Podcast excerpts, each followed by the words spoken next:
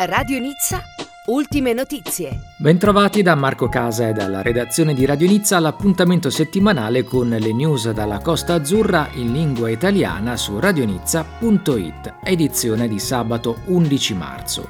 Cristian Estrosi, sindaco di Nizza e presidente della Metropole Nice Côte d'Azur, riceverà per la prima volta la nuova ambasciatrice d'Italia in Francia, Emanuela D'Alessandro, entrata in carica nel 2022. La storia della città di Nizza è indissolubilmente legata a quella dell'Italia e Nizza è anche il luogo di residenza di migliaia di italiani. Per questi motivi la città attribuisce grande importanza al mantenimento di ottimi rapporti di cooperazione con il suo vicino italiano.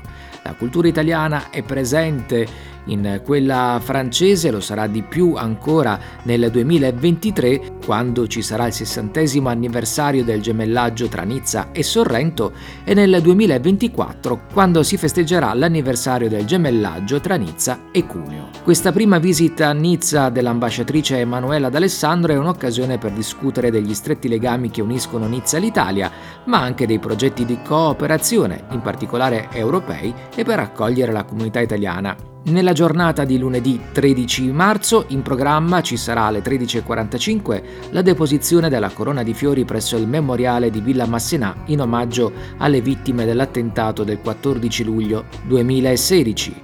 Successivamente alle 14.30 l'ambasciatrice italiana riceverà i connazionali.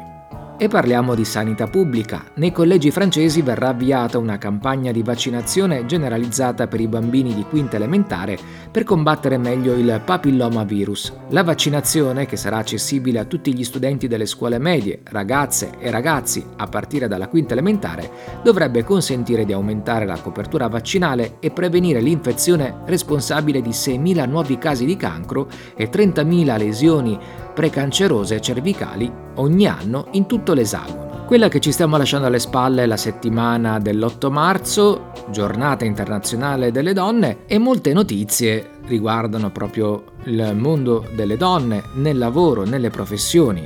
Il bacino di Cannes è un territorio di innovazione e creazione imprenditoriale riconosciuto come una delle locomotive del dinamismo economico ad alta tecnologia della Costa Azzurra. Questa realtà è stata confermata anche dalla classifica dei 25 luoghi che stanno cambiando l'innovazione in Francia e tra questi c'è anche il campus Georges Méliès di Cannes. Così, in occasione della giornata internazionale dei diritti della donna, il municipio di Cannes ha onorato sei donne che si sono fatte strada nel campo delle nuove tecnologie.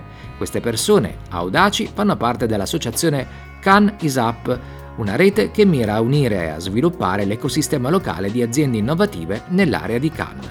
E contemporaneamente a Nizza l'8 marzo è stata inaugurata una mostra fotografica sulla promenade dal titolo Donne che spostano i confini, protagoniste le donne di scienza nizzarde dell'Università di Nizza che lavorano al progresso scientifico a livello internazionale e fanno appassionare bambine e ragazze alle materie scientifiche, ambito ancora a predominanza maschile. Tra i ritratti anche quello della dottoressa italiana Virginia Dauria, fisica esperta di ottica quantistica. Ancora donne, dalla fisica ai fornelli, e dopo aver superato la selezione regionale Ileana Viotti è diventata la migliore apprendista pasticcera della Region Sud Provence-Alpes-Côte d'Azur e lunedì tenterà di conquistare il concorso nazionale. Infatti la finale per il miglior apprendista pasticcere di Francia si terrà lunedì a Parigi e da parte nostra vanno i migliori in bocca al lupo alla nizzarda Ileana Viotti.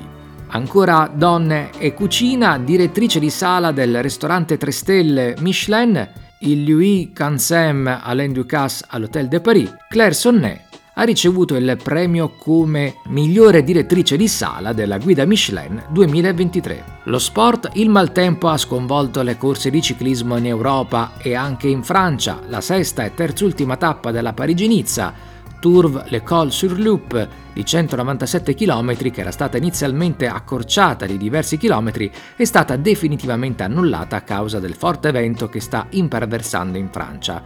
Di conseguenza, si legge sulla Gazzetta dello Sport, la gara riprenderà oggi da Nizza con il via della settima tappa, con arrivo al Col della Quigliol dopo 142 km. Comanda sempre lo sloveno Tadej Pogacar con 6 secondi sul francese Gaudu. La musica, Julia Jurczak, pianista, organista e compositrice musicologa di Odessa, Ucraina, approda in Italia e nel Principato di Monaco per raccontare che l'Ucraina è anche fatta di grande musica, di artisti, di sogni, di operatori culturali che non hanno nessuna intenzione di mollare e di permettere che la guerra appiattisca una preziosa dimensione artistica che è viva e vitale in tutta l'Ucraina, in particolare ad Odessa. Julia Jurczak è dunque impegnata in un tour organizzato dalla rappresentanza in Italia della Commissione europea in collaborazione con l'Associazione Culturale Ampossi di Genova e terrà concerti su note di compositori ucraini.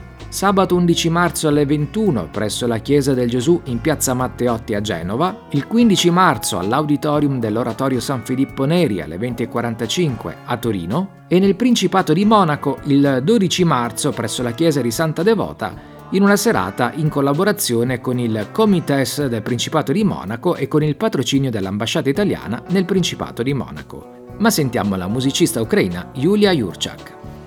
So for Monaco concert, it will be very specific program. It will be different from other concerts uh, because uh, of place, and uh, uh there will be music of uh, one of the most famous Ukrainian composers who have tight connections with Italy. It's Dmitro Bortnyansky.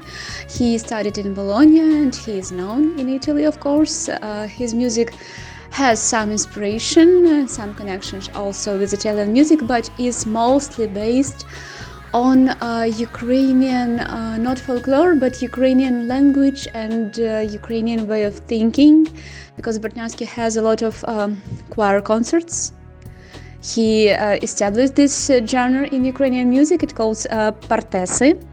And also, he has a lot of keyboard music um, uh, that is uh, played uh, as an harpsichord, also an organ. And in Monaco, it will sound, it will be played on piano.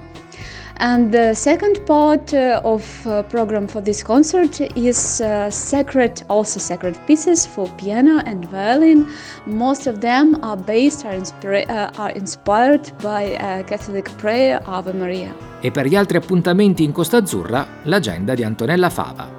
Da sabato 11 fino al 25 marzo, l'Espace Magnan presenta a Nizza le Journées du Cinéma Italien. Il festival prevede la proiezione di 15 film in versione originale sottotitolata in francese, 8 serate evento con ospiti e conferenze, la competizione per il Prix du Public e per il Prix du Jury Jeune. Il 10 e l'11 marzo al Centre Universitaire Méditerranéen avrà luogo l'evento Neuroplanet, una serie di conferenze e tavole rotonde con interventi di specialisti delle neuroscienze, scrittori e intellettuali che tratteranno l'insieme dei temi legati allo studio del cervello. Il 12 marzo si conclude l'esposizione L'Or et la Pourpre al Musée Archéologique di Nizza, che espone le ricostruzioni degli oggetti legati al potere dell'antichità, la cui ricchezza possiamo oggi ammirare grazie al lavoro di ricerca fatto attraverso le loro rappresentazioni su statue e bassorilievi.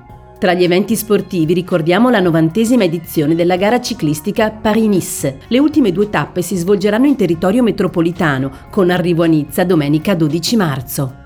Ricordiamo infine l'11 e il 12 marzo a Saint-Raphaël il Festival della bande dessinée e de la jeunesse. Sono previste dediche, atelier per bambini e animazioni attorno al tema del fumetto con la presenza eccezionale di 18 autori internazionali. E per questa edizione è tutto, grazie per l'ascolto, a settimana prossima su radionizza.it. Radio Nizza, italiani in Costa Azzurra.